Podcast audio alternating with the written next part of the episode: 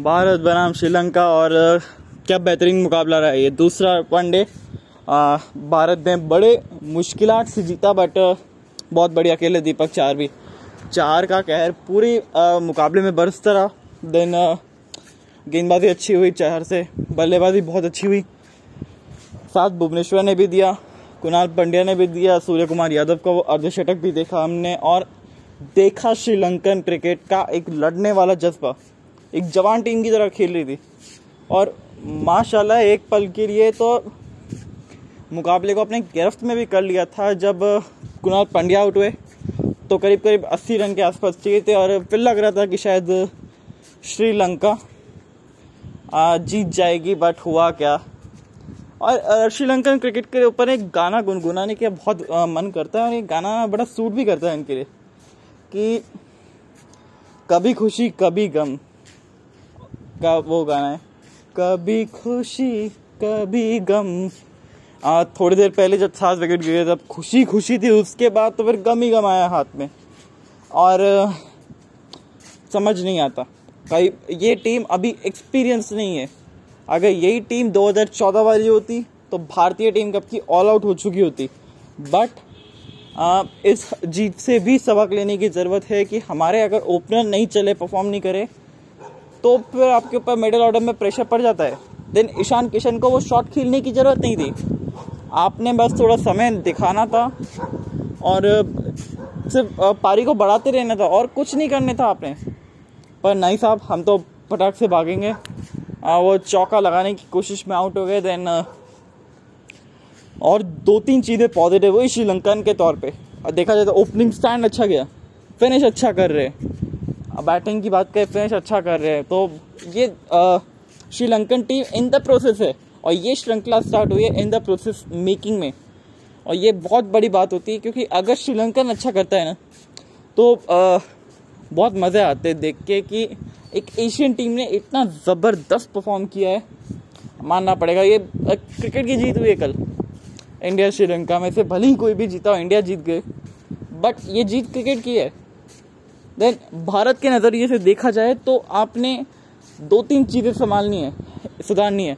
एक, अगर आपको स्टार्ट अच्छा मिल गया है तो उसको कंटिन्यू रखिए। आप ये नहीं कि चालीस पचास होती है, आप थ्रो कर दीजिए, जैसे कल अविष्का ने किया।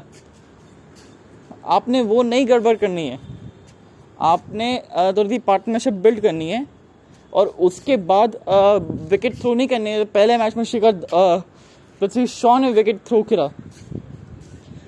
तैतालीस पे खेल रहे थे पहली पारी में और वो ख़राब शॉट मार के आउट हो गए। इस पारी में रखे जल्दी आउट हो गए। ईशान किशन ने भी अपना विकेट थ्रो करके फेंका है। तो आ, हिंदुस्तान को दो तीन चीज़ों का ध्यान रखना है। एक तो ऊपर से विकेट नहीं मिल रही है। उसका सोल्यूशन निकालना पड़ेगा। अगर ये कहीं West Indies South Africa England या न्यूजीलैंड या कोई भी बड़ी टीम होती ना तो तो ये मैच निकाल के ले जाती। जो आप ढाई सौ सवा ढाई सौ, पौने दो सौ चेस कर रहे हैं, वो आप देखते हैं साढ़े तीन सौ चेस करते हुए। ये फ़र्क है। देन उसके बाद कुलदीप कल बहुत ज़बरदस्त बॉलिंग कर रहे थे। चहल साथ में अच्छी बॉलिंग की और लग रहा है कि कुलचा का फॉर्म जो तीखापन जो था ना वो वापस से आ रहा है। देन उसके साथ साथ एक और जो चीज़ मिलती है हमको, सीखने को, वो है कि आपको विकेट थ्रो नहीं करना है। जब आपने 40 50 50 रन भी बोर्ड पे लगा दिए तो उसको 60 70 में कन्वर्ट करिए।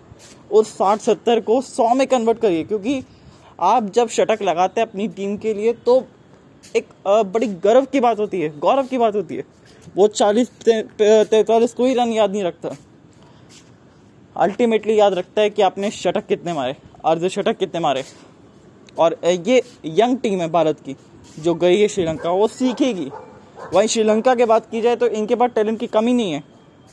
और बहुत ज़बरदस्त परफॉर्मेंस किया है मैन मतलब I am really surprise because सही बताऊँ, एक पल के लिए मैंने टीवी ऑफ़ कर दिया था कि छोड़ो यार it's a one sided affair कौन तो इतना ध्यान ध्यान से सुनेगा तो बट बट बट बट जब स्कोर वापस से चालू किया देखने के लिए, तब देखा इंडिया 196 पर सेवन था।